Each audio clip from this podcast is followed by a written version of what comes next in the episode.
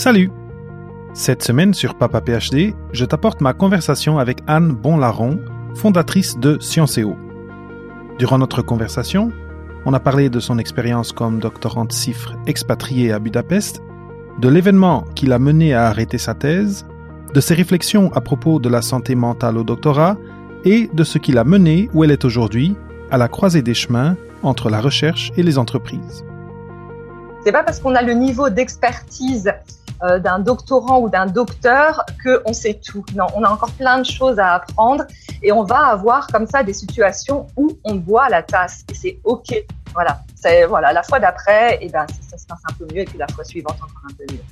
Toutes les épreuves en fait, euh, toutes les difficultés petites ou grandes qu'on rencontre sur le chemin, nous permettent de travailler en fait sur nos peurs, sur nos blessures, de les dépasser et donc de grandir. Et si on comprend pas ça, l'histoire va se répéter jusqu'à ce qu'on comprenne. Voilà, ça c'est euh, une règle de vie. Bienvenue à Papa PhD avec David Mendes, le podcast où on explore les carrières et la vie après la maîtrise ou le doctorat avec des invités qui ont eu des cheminements particuliers et qui ont des histoires uniques à raconter sur comment ils ont fait leur place dans un monde où les règles sont en constante évolution. Préparez-vous à sortir des sentiers battus et embarquer dans un nouvel épisode de Papa PhD.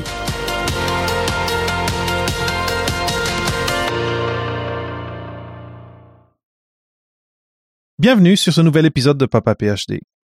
Aujourd'hui, j'ai avec moi Anne Bonlaron. Anne a 25 années d'expérience au croisement de la recherche et de l'entreprise et une connaissance très fine de ce que ces deux mondes s'apportent. Elle a créé Scienceo il y a quatre ans. Scienceo accompagne les cadres et dirigeants dans la définition de leur stratégie et le développement de leurs compétences au travers de Learning Expedition, groupes de travail, événements sur mesure qui croisent expertise de chercheurs, expérience d'entreprise, partage de bonnes pratiques, travail collaboratif, découverte de lieux innovants. Bienvenue sur Papa PhD, Anne. Merci David, merci pour l'invitation. Mais merci à toi d'avoir euh, accepté de, de passer euh, de passer ici au micro de Papa PhD et euh, de venir partager non seulement ton trajet, mais maintenant aussi parler un peu de ce, de ce projet Scienceo qui, je pense, pourrait intéresser, en tout cas, à, une, partie de nos auditeurs. Mais donc, après cette petite introduction que j'ai faite, qu'est-ce que tu ajouterais à, à, ta bio? Peut-être commençant par, euh, c'est ça, ton, ton lien euh, avec la science, euh, le, le, le, pourquoi du, de ton doctorat et un petit, un petit résumé de comment ça s'est passé. Ouais, tout à fait. Bah, le pourquoi alors. Moi, j'avais 18 ans en fait quand le rideau de fer s'est ouvert et quand le mur de Berlin est tombé. Okay. Et je me suis très vite en fait intéressée à, à ces pays qu'on qualifiait à l'époque de pays en transition. Euh, et en fait, au cours de mes études de commerce international, j'ai cherché en fait un troisième cycle sur la transition des pays d'Europe centrale et orientale. Okay. Donc on était en 97, 1997, et j'ai passé un entretien à Paris 1 pour un DEA, donc bac plus 5 à l'époque, qui s'intitulait Mutation économique dans les pays de l'Est. Et je me souviens en particulier du directeur de DEA qui, euh, voyant que je venais du commerce international, a cru bon de m'informer que l'UFR 02, donc l'économie, ne devait pas être confondu avec l'UFR 06, donc la gestion. Il n'était mmh pas vraiment dans une démarche inter ou transdisciplinaire. Mmh mmh voilà. Et pour mon doctorat, en fait, euh, ben moi j'ai eu la chance de faire mon doctorat en convention CIFRE, donc en entreprise. Euh, en fait, pendant mon DEA, ben, j'avais cherché un financement de thèse. Alors, il y avait eu un petit. À l'époque, on n'avait pas toutes ces ressources en ligne, donc j'avais euh, fait, j'avais suivi une sorte de jeu de piste euh, dans les mmh. méandres de Paris 1 à la recherche de la revue Andes qui répertoriait à l'époque les financements publics et privés possibles pour les thèses. Mmh et euh, voilà, mais c'est vraiment la convention CIFRE qui me correspondait le mieux parce que j'avais une, une approche de la recherche vraiment en lien avec le terrain. Okay. Voilà, donc c'était voilà, c'était mon DEA et pendant les vacances de février, bah, j'ai envoyé tout un tas de candidatures à tout un tas d'entreprises. Et il se trouve que euh, en avril 97, euh, l'entreprise qui s'appelait à l'époque Suez Lyonnaise des Eaux a remporté en fait l'appel d'offres de la privatisation de la Société des Eaux de Budapest. Voilà. Et une semaine après, en fait, je me suis retrouvée dans le bureau du directeur de l'international, Jean-François Didion, qui avait noté que je parlais couramment hongrois. Et dès que j'ai eu soutenu mon mémoire de DEA, je suis partie travailler et faire mon doctorat pour Suez des Eaux au sein de la Société des Eaux de Budapest. Mhm. Donc, euh, en quelques mots. C'était tout un fit euh, de, pour, ce projet-là. Euh, tu, parlais la langue et tout, c'est, quand même euh, assez épatant. oui, bah c'est ça. Ben, en fait, si tu veux, voilà, j'étais dans ces études de commerce international et j'avais vraiment envie de faire ce, ce, ce shift, hein, ce virage vers l'étude des pays en transition. Et pour moi, c'était une évidence, en fait, d'apprendre une langue d'Europe centrale. Mmh mmh mmh euh, encore une fois, je, pense que c'était cette démarche en lien avec le terrain. Et il se trouve, mais alors là, c'est vraiment les, les, tu sais, les cadeaux de la vie, oui. euh, que en fait un jour je pars en week-end et puis euh, je rencontre Judith, une Hongroise qui sortait avec le cousin d'un ami, d'un ami, et qui étudiait par le plus grand des hasards dans la même école de commerce que moi. Voilà. voilà comment a débuté mon aventure hongroise. Mais si Judith avait été polonaise, aujourd'hui, je parlerais polonais. Polonais. c'est très drôle.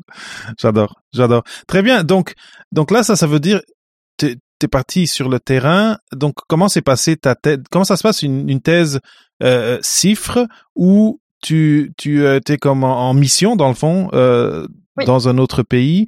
Peux-tu en parler un petit peu? Parce que c'est euh, c'est un cadre que j'ai rarement vu euh, ou tout, pas du tout peut-être. D'accord. Euh, bah, en fait, c'est très simple. Tu négocies au moment où la donc la convention CIFRE, c'est une convention tripartite. Donc, elle est mmh signée entre le doctorant, son laboratoire de recherche et euh, ce qui aujourd'hui qui aujourd'hui s'appelle l'Agence nationale de la recherche, donc le mmh gouvernement. Et en fait, euh, le gouvernement sponsorise l'entreprise et l'entreprise paye, euh, dans le cadre d'un CDI, euh, le doctorant selon un barème qui est fixé en fait par l'Agence nationale de la recherche. Voilà. Et après, c'est au doctorant de négocier avec l'entreprise les modalités de fonctionnement. Voilà.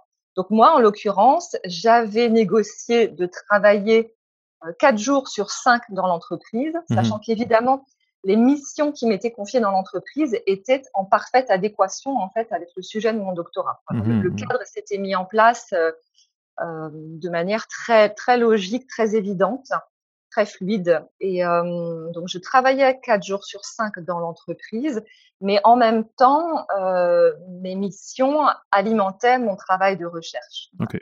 Et comme j'étais à l'étranger, comme j'étais à Budapest, en fait, j'avais négocié des périodes un peu longues pour rentrer en France, pour pas perdre le, lien en fait avec mon, laboratoire de recherche à Paris. Mmh mmh Très bien. Et alors, bon, oh, tu m'as dit, et là tu, viens de, donner un peu les dates, donc ça fait un, certain temps. Les choses, il y a certaines choses qui ont changé depuis, mais en même temps, il y a, il y a des choses qui, qui sûrement restent encore pareilles. Donc quelqu'un qui quitte son pays, et qui, qui va dans un autre pays faire du travail de terrain. Euh, il faut, il faut, il faut prendre tout, tout ces, il faut, il faut déménager, il faut voyager. Euh, je sais pas s'il y avait des visas ou pas à faire. Euh, comment, est-ce que tu as eu des défis euh, particuliers euh, d'avoir choisi euh, ce, ce, type de, de projet doctoral? Alors, euh, bah, en fait, euh, ce que, ce que je, alors, oui, effectivement, il y a forcément des difficultés. Euh, après, moi, je, considère déjà comme une chance d'avoir fait mon doctorat à l'étranger, parce que faire un doctorat quand on est à peu près partout ailleurs, sauf en France. euh, et, euh, et, en plus à la Sorbonne, euh, je bénéficiais en fait d'une forme hein, de prestige en fait dans ce que mhm. je faisais. Et ça, on a, comme tu le sais, comme ça a sûrement déjà été dit, c'est pas du tout le cas en France. Et puis comme Agnès Jaoui d'ailleurs l'a très bien montré dans, on connaît la chanson. Voilà, en France, le doctorat une forme de dévalorisation. Mmh mmh mmh Donc ça, c'était une chance. Après, si tu veux, dans la mesure où j'étais embauchée par l'entreprise, j'avais en fait euh, un statut d'expatrié. Okay. Donc tous mes petits soucis logistiques étaient pris en charge par ah, l'entreprise. Génial. Mon déménagement, bon, j'ai dû arriver là-bas et chercher mon logement, mais après, mon loyer était pris en charge par l'entreprise. Enfin, j'étais plutôt, euh, euh, enfin voilà, j'étais plutôt chanceuse en fait d'avoir ce cadre euh, voilà. Mmh Après, si tu veux, bah oui, enfin, mettre les pieds. J'avais 25 ans en plus, mmh toute jeune. Donc mettre les pieds dans la Société des eaux de Budapest euh, hmm. à 25 ans. Donc moi, j'étais euh, avec les top managers, si tu veux. J'étais au 14e étage de la tour de la Société des eaux de Budapest. Et, euh, et voilà, donc ça, c'était un challenge. Et puis, quand je suis... donc j'étais en fait celle de l'équipe d'expatriés qui parlait hongrois. Donc on comptait vraiment sur moi pour collecter, rassembler, analyser tout un tas d'informations en hongrois. Et euh, voilà, mais la première réunion à laquelle mon chef m'a envoyé, euh, donc il m'a dit tiens tu vas à cette réunion, c'est sur le contrat de privatisation. Voilà, donc j'y vais.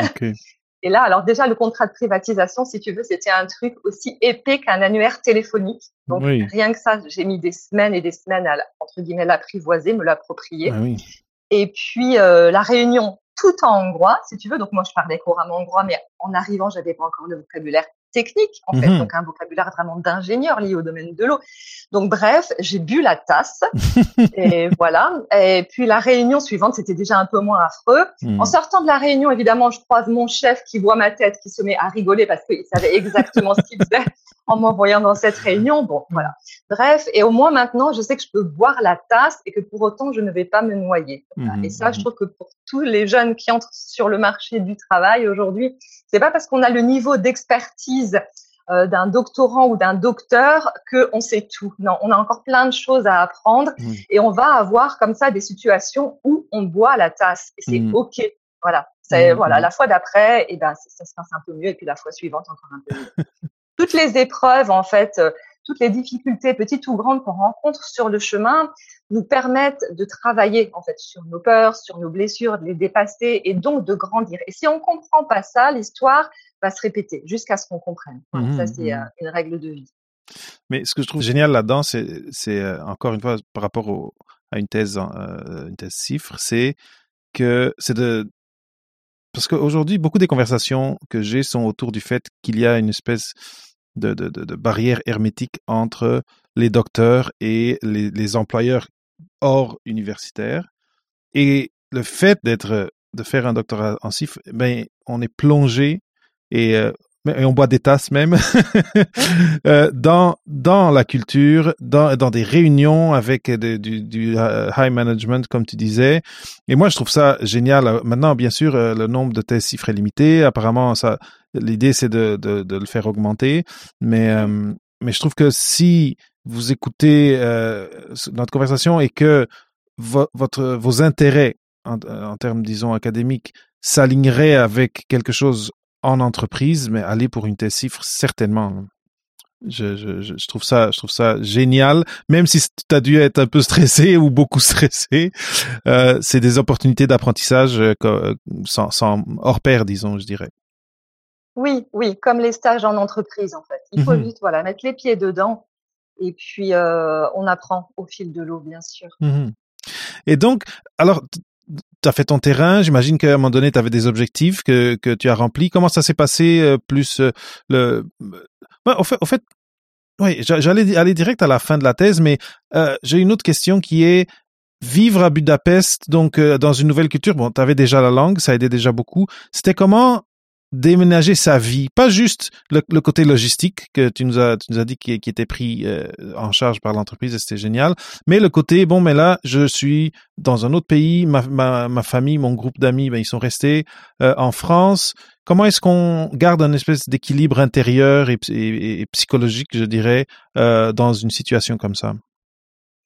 mais moi j'ai adoré cette expérience en fait ça mmh. m'a apporté une liberté incroyable et en premier lieu la liberté de me réinventer. Voilà. Mmh. Parce que ça avait beau être euh, la Hongrie un pays d'Europe, euh, c'était quand même l'Europe centrale. Il y avait eu toutes ces années avec avec un mur au milieu. Mmh. euh, voilà, donc je me suis trouvée forcément confrontée à des gens qui agissaient et réagissaient totalement différemment de moi. Voilà. Mmh. Mais sur des trucs, mais même mais des toutes petites choses, ou alors des trucs vraiment basiques. Voilà, un exemple. En France, on a la culture du ça va. Voilà. tous les matins, tu croises tes collègues ou, tes amis. Ça va, ça va, en fait. Voilà. Mmh, mmh. Et, ça va forcément, parce que si ça va pas, ça va pas plaire en face. Et après, on va pas te redemander si ça va, en fait. Oui. Parce que c'est la culture du ça va. Voilà. Il faut rassurer l'autre en disant ça va. Voilà. En Hongrie, c'est le contraire, en mmh. fait.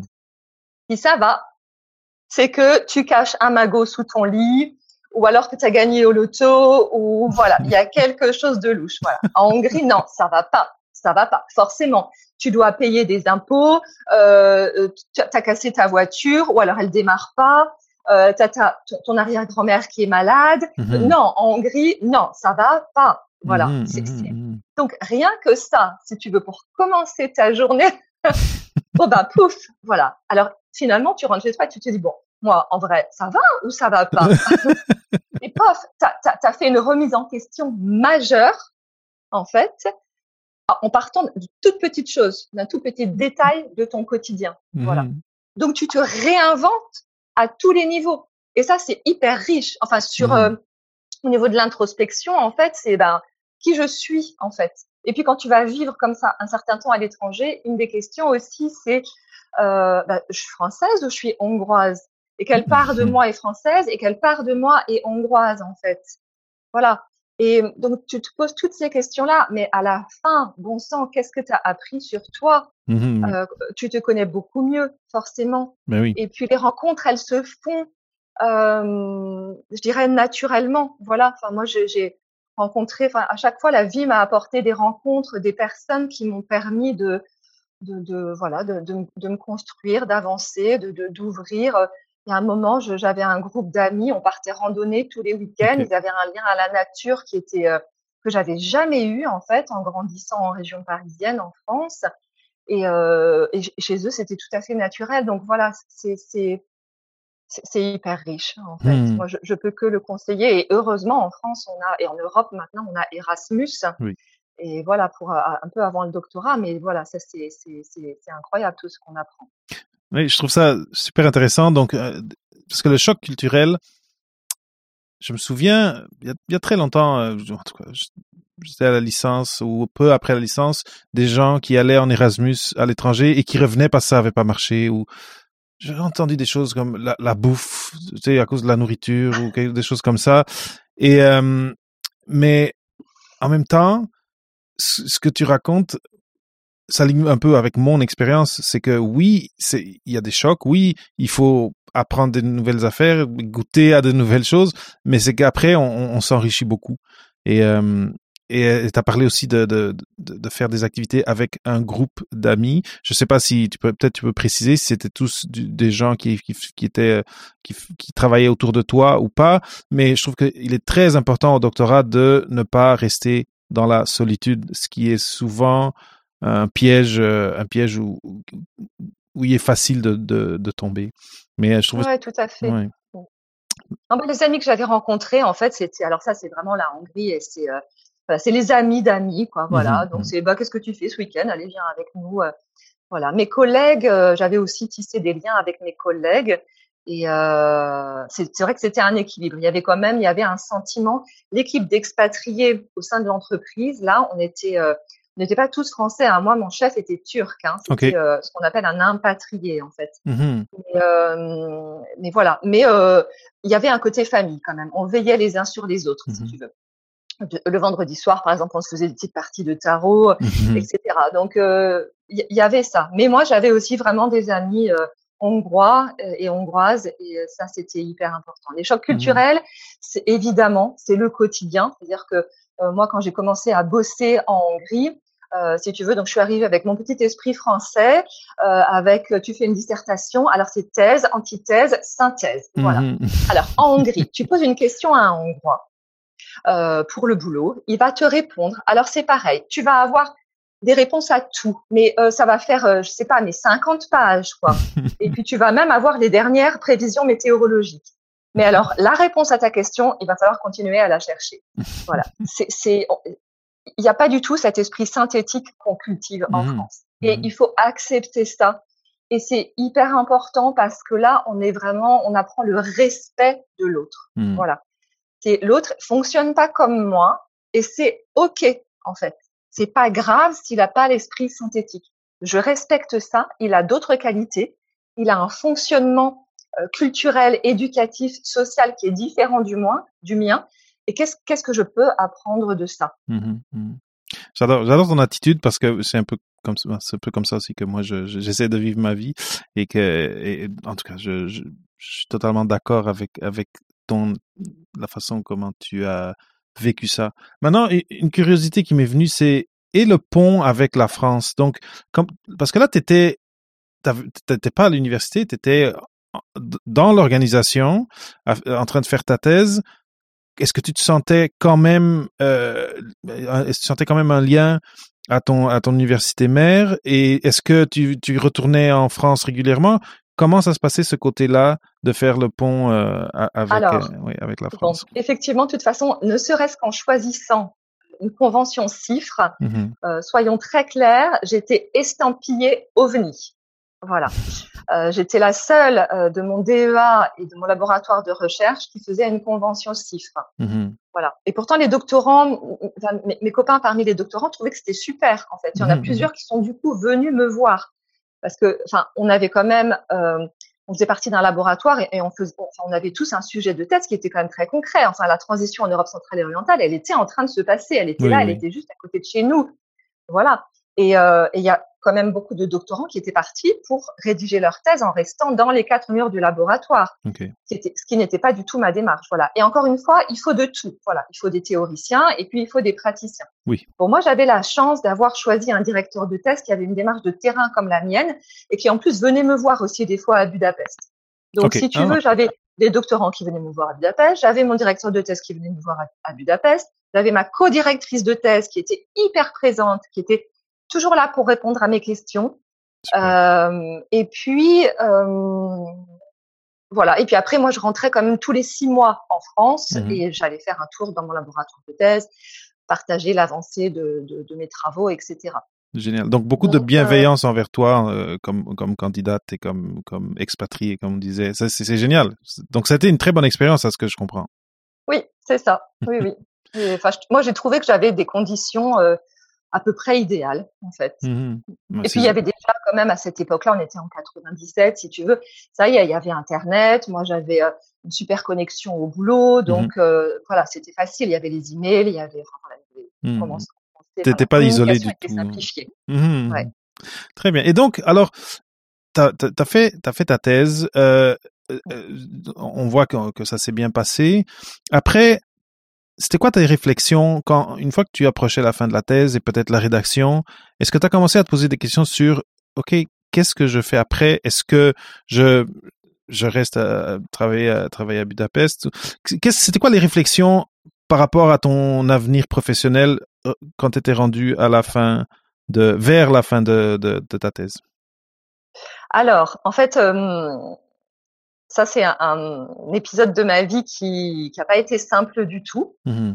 En fait, euh, euh, je n'ai pas soutenu mon doctorat. Je mmh. ne suis pas docteur. En mmh. fait, la vie m'a fait un gros croche-pied en troisième année de thèse. Voilà, j'ai perdu euh, la moitié de ma famille, en fait, dans un accident de voiture provoqué par un chauffeur à contresens sur l'autoroute. Et c'était pas dans l'ordre chronologique. J'ai perdu mon frère, ma belle-sœur, mes deux plus jeunes neveux qui avaient un an et demi et trois ans et demi. Mmh. Et au travail de deuil, s'est ajouté la mise en œuvre de la gestion de la tutelle de mon neveu de cinq ans et demi qui avait survécu à l'accident par miracle. Voilà. Mmh. Bref, euh, moi, ma troisième année de thèse, si tu veux, c'était le chaos. Euh, tout ça a largement pris le pas sur mon travail de thèse. Au terme de ma convention CIFRE, en fait, euh, je suis rentrée en France avec l'intention de finir mon doctorat au sein de mon labo de recherche à Paris 1.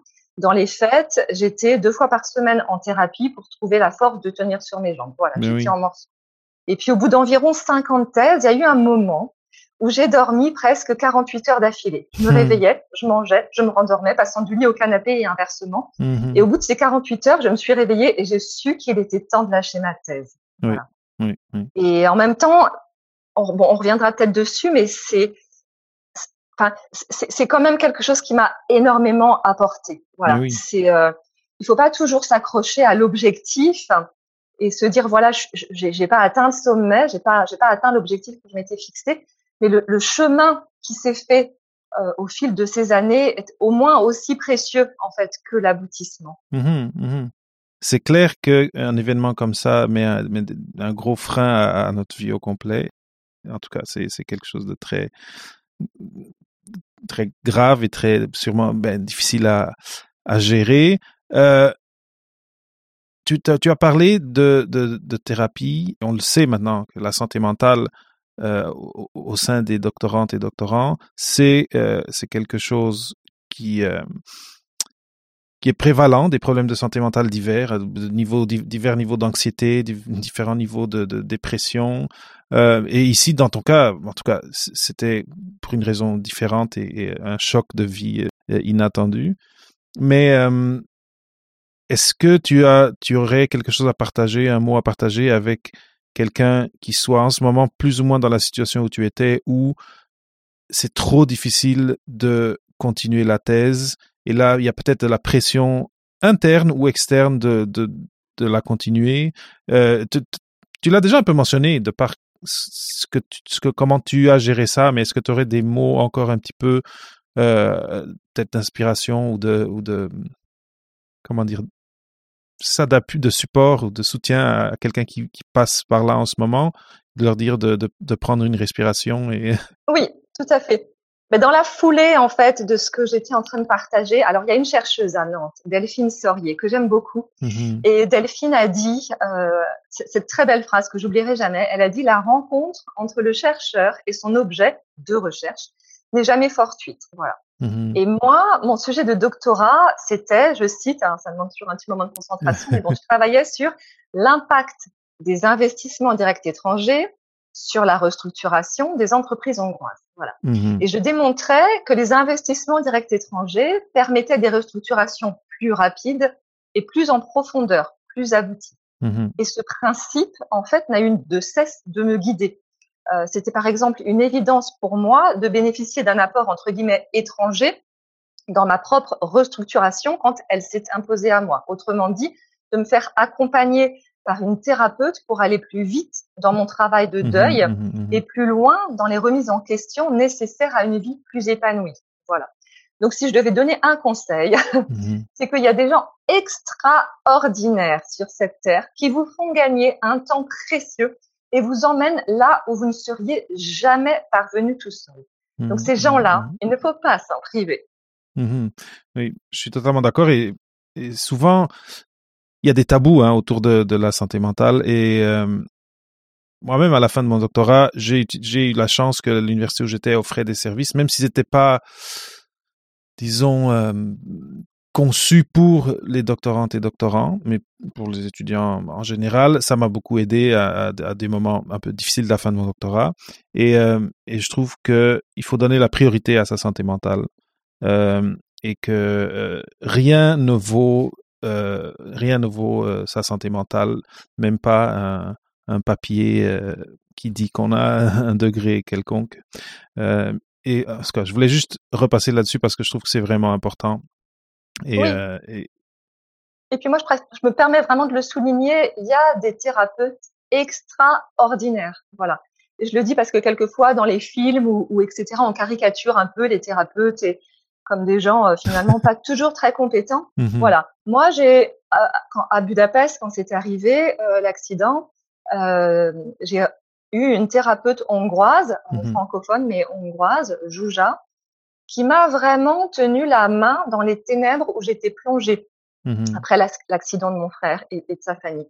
Jouja, elle savait vraiment poser immanquablement la bonne question. Elle savait mettre le doigt là où la prise de conscience devait se faire. Et c'est elle qui m'a appris, grâce à la technique du psychodrame, à identifier et à débloquer des issues de secours. Et ça, quand tu es docteur, ou, ou, ou doctorant, c'est hyper précieux en fait, mmh et même dans la vie en général en fait. Se dire que il y a toujours des issues de secours en mmh fait. Donc Jouja, je décris mmh petite, brune, une voix extrêmement douce, un regard empreint d'empathie, de bienveillance et d'humanité, capable de regarder la vie et son cortège de peur et de douleur en face. Voilà. Et une fois que tu as connu ça dans ta vie, eh ben, je peux te dire que tu te fais accompagner par les bonnes personnes. Mmh Après, moi, j'ai eu aussi, euh, alors ça, c'est le travail thérapeutique, euh, je dirais, euh, sur le plan intellectuel et émotionnel, bien mmh sûr. Après, moi, petit à petit, en travaillant, en faisant ce travail psychothérapeutique ou psychanalytique, c'est devenu une évidence pour moi que le corps aussi, que l'intelligence corporelle avait un rôle à jouer. Donc en fait, au bout de deux ans euh, d'analyse, j'ai commencé à faire du yoga. Mmh Et euh, ma professeure de yoga, euh, Martine, m'a permis en fait de renouer avec le corps, avec le souffle, et m'a fait découvrir ce qu'on appelle les corps subtils. Voilà. Mmh et c'est vraiment grâce à elle que j'ai réussi, par exemple, à arrêter les pharyngites à répétition, parce mmh. qu'elle m'a fait prendre conscience qu'étant née avec le cordon ombilical autour du cou, dès que j'étais confrontée à un stress significatif, ben ça se nouait autour de ma gorge. Voilà, mmh. mon corps revenait au premier grand stress connu et le matérialisait à cet endroit-là. Donc après l'accident de mon frère, ça n'a pas raté. Je me suis retrouvée avec deux énormes ganglions dans la gorge. Mmh. C'est vraiment nécessaire de mettre de la lumière, de la conscience sur la souffrance pour qu'elle cesse de se répéter. Mmh. Mon dernier travail, en fait, c'est avec deux thérapeutes de l'école biodynamique, donc qui du coup, en fait, travaillent vraiment sur euh, euh, euh, la tête, le cœur, le corps, euh, et qui m'ont permis en fait un nouveau saut de conscience grâce à un travail d'ouverture du cœur d'une mmh part, et d'autre part à une relation nouvelle en fait avec la nature et avec le vivant. Mmh ben, je trouve ça très inspirant et c'est ça c'est rare qu'on en parle. J'ai déjà eu quelqu'un dans une entrevue en anglais qui euh, qui aussi est instructrice de yoga et, euh, et qui a parlé de, de, de, choses similaires, mais mais pas encore en français. Je, je suis super euh, euh content que qu'on ait touché ce, ce point-là et parce que c'est vrai que je vais généraliser, mais souvent quand, quand on est quand on décide d'aller au doctorat, on est assez cérébral. On, des fois, on, on surpense les choses et ça se peut qu'on perde de vue notre connexion à, notre corps, à ce vaisseau qui nous amène de, la naissance jusqu'à la fin. Et, euh, et c'est super intéressant de penser que euh, avec des gens bienveillants et, bien formés, on peut débloquer des choses en nous et nous permettre d'avancer à un moment où peut-être on se dit ça y est, c'est fini, je, je je peux plus ou, euh, bon et en plus dans ton cas que, que, tu as mentionné, de se, de se rendre malade euh, ou de somatiser quelque chose et de pouvoir finalement débloquer ça, je, je trouve ça super, super intéressant. oui, mais même sans somatiser, moi, je trouve que ça devrait, enfin, je trouve que c'est une ressource indispensable et qui apporte un grand confort. Tu vois, par exemple, en yoga, on apprend que, en fait, le, le méridien du pouce, euh, bah, c'est le méridien du poumon. Voilà. Hmm. Alors, si tu as ta main avec le pouce qui est fermé à l'intérieur, comme ça en mmh. réunion, bah tu peux pas respirer en mmh. fait. Voilà, donc tu mets le pouce par-dessus et là tu peux respirer. Mmh bon, bah quand tu enfin je veux dire quand tu es doctorant ou docteur quand même, tu as des moments de stress vraiment importants. Donc prendre conscience de ces petits détails en fait de cette, cette intelligence corporelle parce que le corps c'est quand même effectivement un vaisseau assez incroyable. Euh, c'est du confort, mais alors après, enfin, tu respires mieux, hmm. donc ton cerveau il est mieux irrigué, donc tu réfléchis mieux, donc tu es plus performant en rédigeant ta thèse. Oui, oui, plein de plein de, de, de retombées positives. Très bien, bon, mais ça, ça me fait penser peut-être, euh, je devrais faire un, un, épisode sur ça, sur le yoga, euh, et sur la, la, la, connaissance du corps ou l'intelligence du corps. Mais Anne, euh, euh, c'est drôle, on a un peu dévié de l'habituel, mais dans des terrains que je trouve très intéressants et, moi-même, je, en tout cas, je, je, je, fais pas de yoga ou en tout cas j'essaye un petit peu, je suis pas super bon, mais mais euh, la respiration c'est quelque chose. Quand je, fais de la méditation, c'est beaucoup autour de, de la conscience, de la respiration, etc. Donc tu, les choses que tu dis résonnent en moi quand même pas mal. Mais oui, euh, après ça peut être yoga, méditation, hypnose, même simplement aller marcher dans la nature. La nature est une la nature ressource, mais de, manière incroyable, quoi. Voilà. Après, vous pouvez même faire un câlin avec un arbre si vous avez envie. euh, voilà, mais même s'allonger dans l'herbe, déjà, c'est, c'est, ça, ça, change tout. C'est vrai. Euh, les Japonais, les, Japonais ont, ont cette euh, un bain de forêt. Hein. Ils vont, ils vont marcher en forêt. Il y a un nom pour ça et maintenant, ça, il m'échappe un nom en japonais, bien sûr. Très bien. Mais donc, j'allais dire, pour revenir un peu à à, ce qui s'est passé par après et, et, et arriver à, à, Sciences EO. Est-ce que tu peux rapidement, parce qu'il nous reste quelques minutes, nous, nous, nous, raconter l'histoire après, euh, après que tu t'es, euh, en tout cas que tu sois stabilisé, que tu as, as, décidé que bon la thèse, j'ai beaucoup aimé ça, j'ai fait ce que ce que j'ai pu dedans, mais maintenant il faut il faut que j'arrête. Après, qu'est-ce qui est venu après? Ouais, tout à fait. Donc euh, en fait, déjà quand j'étais dans mon laboratoire, quand je suis revenue en France, euh, euh, tenter de finir ma thèse dans mon laboratoire de recherche, en fait, déjà là, j'ai eu la possibilité de d'un job en fait. C'est une chercheuse de mon labo de recherche à Paris 1, Cécile, qui un jour m'appelle parce qu'elle faisait partie d'une équipe d'experts qui était en train de répondre à un appel d'offres de, de, la délégation aux affaires européennes et internationales du ministère de l'Emploi mmh. pour une étude sur les flux migratoires potentiels dans une Europe qui s'élargissait. Voilà. Mmh. Et il leur manquait quelqu'un sur la Hongrie.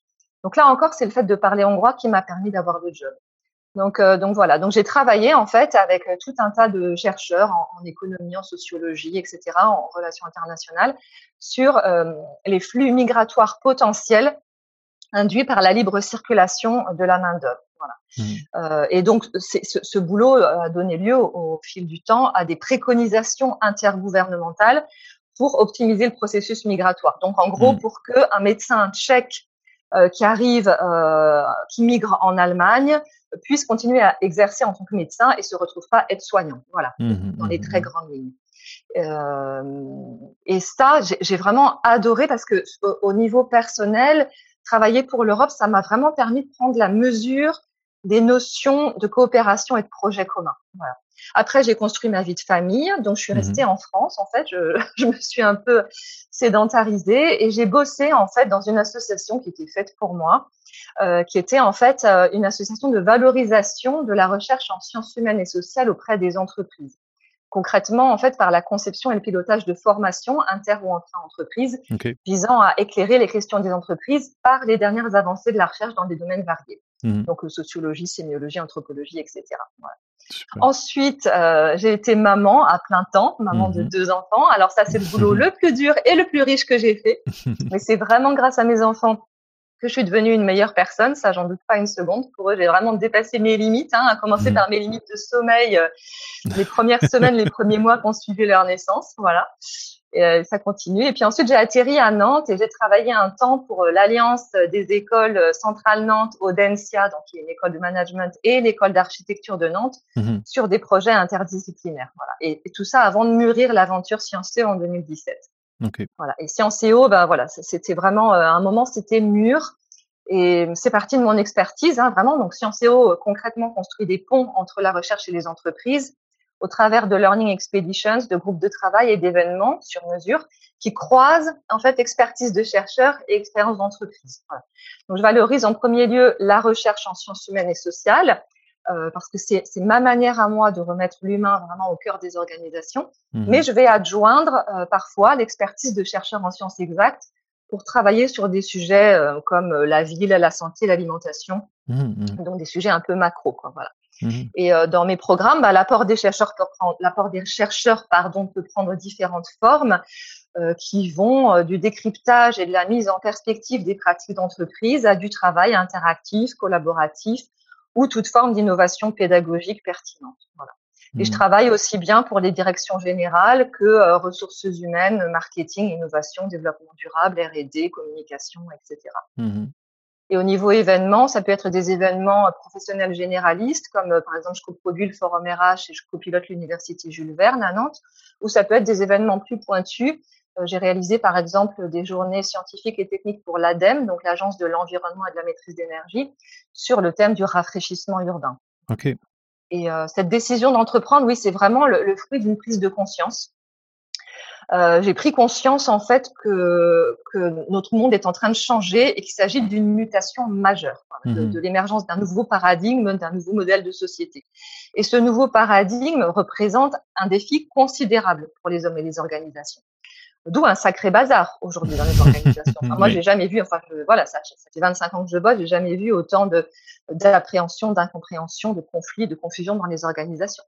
Donc, bref, euh, je fais pas seulement des ponts entre la recherche et les entreprises, j'essaye aussi d'accompagner l'émergence du monde de demain. Voilà. Mmh et en gros, ce qui me fait lever le matin, c'est de repérer justement les entreprises pionnières, les pratiques les plus innovantes, mais et, et, et, à, un impact positif, comme voilà, les dernières avancées de la recherche que je qualifie d'utiles pour vraiment stimuler l'envie, l'enthousiasme des, managers que j'accompagne. Mmh Leur donner vraiment envie d'inventer l'entreprise de demain et de se réinventer pour ça, hein, parce qu'il y a des sacrés changements de posture qui sont nécessaires. Mais euh, je vous invite euh, à, à, jeter un petit œil au, blog de Scienceo où je rassemble en fait des initiatives qui euh, qui mettent de bonne humeur en fait, qui mettent mmh. du bon au cœur. Euh, d'ailleurs, ben, partage l'URL si tu peux et je, le, je, le mettrai aussi dans les notes d'épisode. Mais vas-y, partage le, tu peux partager l'URL du blog. Donc c'est www.scienceo, donc qui s'écrit S C I E N C E O.fr. Très bien. Et mais là, ça me donne envie de te poser une question. et c'est une question que on se pose souvent entre quand on parle de, de docteur et, et docteur et emploi.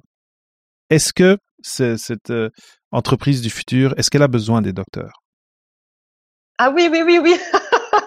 oui, alors euh, oui, oui, oui, oui, bien sûr. Elle a mais énormément besoin des docteurs, énormément. En fait, ne serait-ce que pour la diversité euh, qu'ils vont apporter à l'entreprise. Et mmh. heureusement que les docteurs sont pas comme les autres, euh, comme tous les autres. Heureusement qu'ils sont pas formatés comme comme le manager lambda de l'entreprise. Voilà. Mhm. Et évidemment, enfin pour moi, un docteur, quand j'avais commencé ma thèse, j'avais un de mes collègues au labo qui m'avait dit, la recherche, en fait, c'est un mélange de créativité et de rigueur.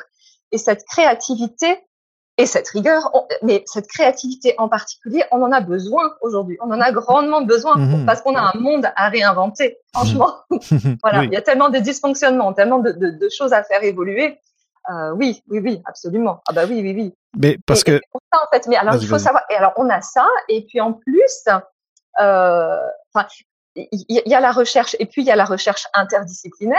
Mmh Or, euh, la recherche interdisciplinaire, euh, oh, il, faut bien avoir en tête qu'on fait face aujourd'hui à des enjeux de plus en plus, euh, à des problématiques de plus en plus multidimensionnelles, transversales, globales. Et c'est vraiment la recherche interdisciplinaire qui permet de comprendre ce qui est tissé ensemble, c'est-à-dire, selon l'étymologie du terme, le complexe.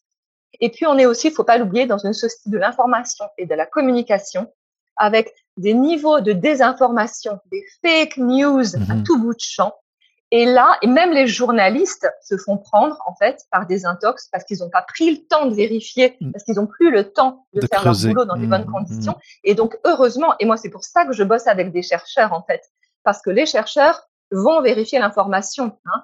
C'est le, le, célèbre euh, Think before you share. Et ben mhm. voilà, on a des chercheurs qui sont là et qui ont vérifié l'information en fait. Mhm. Euh, et ça, c'est hyper important aujourd'hui. Euh, et dernière chose, euh, les, les, chercheurs, ils ont, de, de par le, le, le, format même de la recherche, euh, une capacité euh, à, à, faire un travail de veille et d'intelligence économique de bien meilleure qualité que n'importe quel manager. Mmh, mmh, mmh. Voilà, il faut garder ça en tête. Et, et, et, ils vont vérifier tout ce qu'ils vérifient.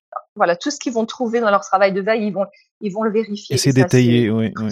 Oui, mais donc ils ont leur place, absolument, et on a besoin d'eux. voilà, on a besoin de gens qui pensent. Hein.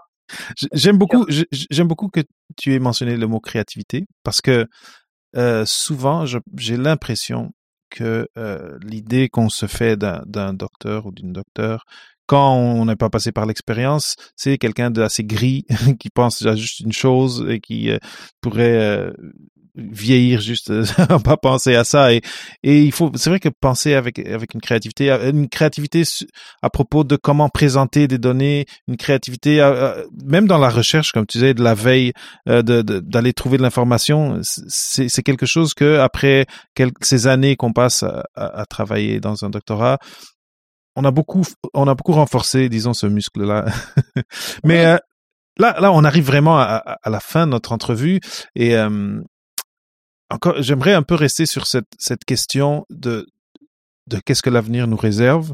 Et euh, je, pense, moi, j'aime en tout cas ce que, tu présentes comme, possibilité, mais tu as mentionné que les, entreprises, c'est des structures qui, euh, qui ont une, culture qui vient, euh, qui, est assez rigide euh, dans certains cas et que c'est difficile d'amener des changements. Est-ce est-ce que toi, dans ton expérience, est-ce que tu vois ces changements arriver euh, et est-ce que les, les, les docteurs, les, les, ça, les auditeurs peuvent sentir un peu d'espoir que quand, dans les prochains 5 à 10 ans, leur possibilité d'être en entrevue d'emploi, de dire j'ai un doctorat et de ne pas se faire regarder de côté va augmenter, va, va aller en augmentant? Alors bon, en France, c'est vrai que c'est un gros sujet. Pour moi, c'est évidemment, c'est en train de d'évoluer. Mmh et vraiment, enfin, quand vous avez besoin d'une bouffée d'oxygène, allez sur le blog de Sciences ça va, ça va vous aider. Et euh, oui, bien sûr, heureusement, ça s'ouvre. Euh, parce qu'il y a, y a tout le tout le bazar que je décrivais dans les mmh organisations aujourd'hui. Voilà. Et euh, et en même temps, c'est une période de changement qui est pleine de promesses. Il y a un monde nouveau qui est en train de naître. Alors c'est long un accouchement. Hein. Là on est entre les deux, c'est vraiment inconfortable. C'est pas mettre assis entre deux chaises, c'est pas confortable du tout. Voilà. Mais en même temps, ça donne énormément de liberté parce que de toute façon, on a atteint un tel niveau d'incertitude euh, et de complexité que en fait euh, les doctorants aujourd'hui ils ont plus besoin d'essayer de se conformer à ce qu'une entreprise attendrait d'eux. Mhm. Non, parce que l'entreprise elle-même aujourd'hui, elle ne sait plus où elle en est. Soyons mhm, très mhm, clairs, d'accord? Alors là, avec la crise sanitaire, je peux vous dire toutes les, tous les interviews que j'ai fait avec des managers, avec des dirigeants, ils sont paumés, d'accord?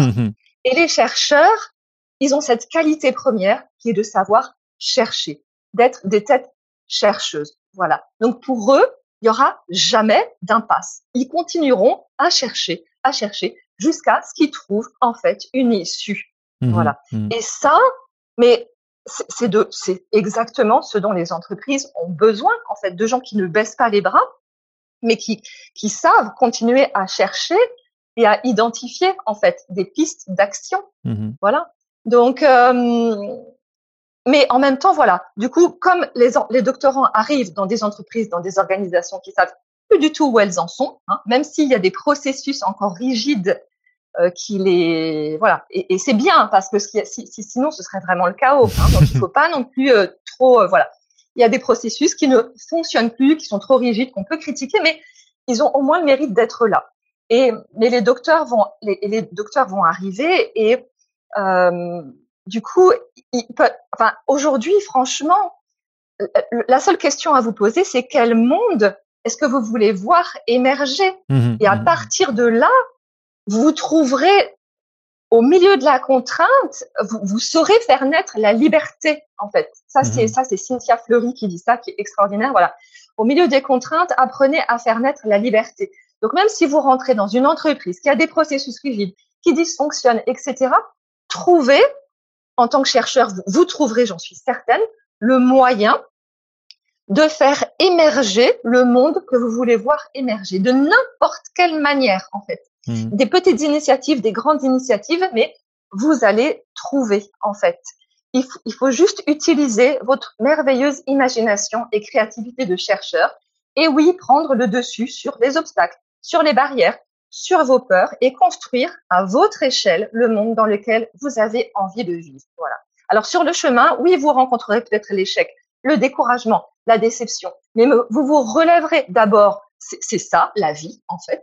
Et mais juste, vous vous relèverez. Voilà. Quand vous avez appris à marcher, c'est pareil. Bah, mmh. Vous êtes cassé la figure un nombre de fois incalculable. Aujourd'hui, vous savez marcher. Voilà. Et là, c'est exactement pareil. Voilà. Vous rencontrerez peut-être euh, des obstacles, euh, mais vous vous relèverez parce que vous savez où vous voulez aller et pourquoi. Voilà. Et ça, c'est quand même, c'est une très grande liberté. C'est un peu euh, do what you want, quoi. Faites ce que vous voulez. Parce que de toute façon, aujourd'hui, il y a tout à réinventer. Voilà. Euh, regarde, euh, Anne, j'ai envie de terminer sur ça parce que c'est très puissant et je trouve que ça, c'est ça, c'est un très très beau message. Juste une petite note encore par rapport à la santé mentale. Il y a des moments où pour se relever, on a besoin de d'un, d'un, parent qui nous prend la main et qui nous aide à nous, à nous lever.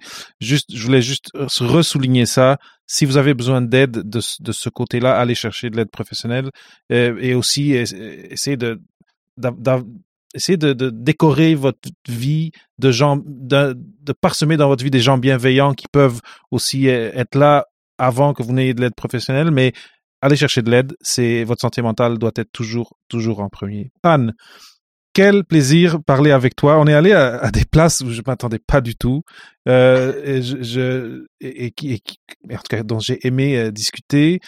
Euh, je pense que maintenant la seule chose, la seule chose que j'aimerais te demander, c'est si les gens ont été interpellés, ils, aimeraient savoir plus un peu sur euh, Scienceo. Tu as déjà partagé l'URL euh, de, de, de Scienceo, euh, mais eh, comment est-ce qu'ils peuvent te joindre? Est-ce qu'il y a d'autres plateformes où ils peuvent essayer d'aller te poser quelques questions ou juste dire merci, j'ai vécu quelque chose de similaire, etc.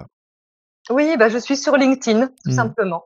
Simplement LinkedIn. Donc Anne Bonlaron. Parfait. Ben, alors ce que je vais faire, c'est que je, je mettrai aussi ton lien, ton URL LinkedIn dans les notes d'épisode. Anne, euh, merci énormément. Euh, cette conversation m'a beaucoup surpris euh, et, et, et j'aime beaucoup l'énergie que tu transmets et je suis super content que Keva m'ait pointé vers toi pour qu'on parle au micro de Papa PhD. Bah, c'était c'était un plaisir, David. Merci beaucoup de, cette euh, opportunité. Merci d'avoir écouté un autre épisode de Papa PhD. Rendez-vous sur papaphd.com pour les notes d'entrevue et pour d'autres sujets de réflexion à propos des choix de carrière après la maîtrise ou le doctorat. Ça me fera toujours plaisir de partager des histoires inspirantes, des nouvelles idées et des ressources utiles sur le podcast. Donc assurez-vous de vous abonner sur iTunes ou sur la plateforme de votre choix pour être à jour avec nos thématiques et pour connaître nos derniers invités.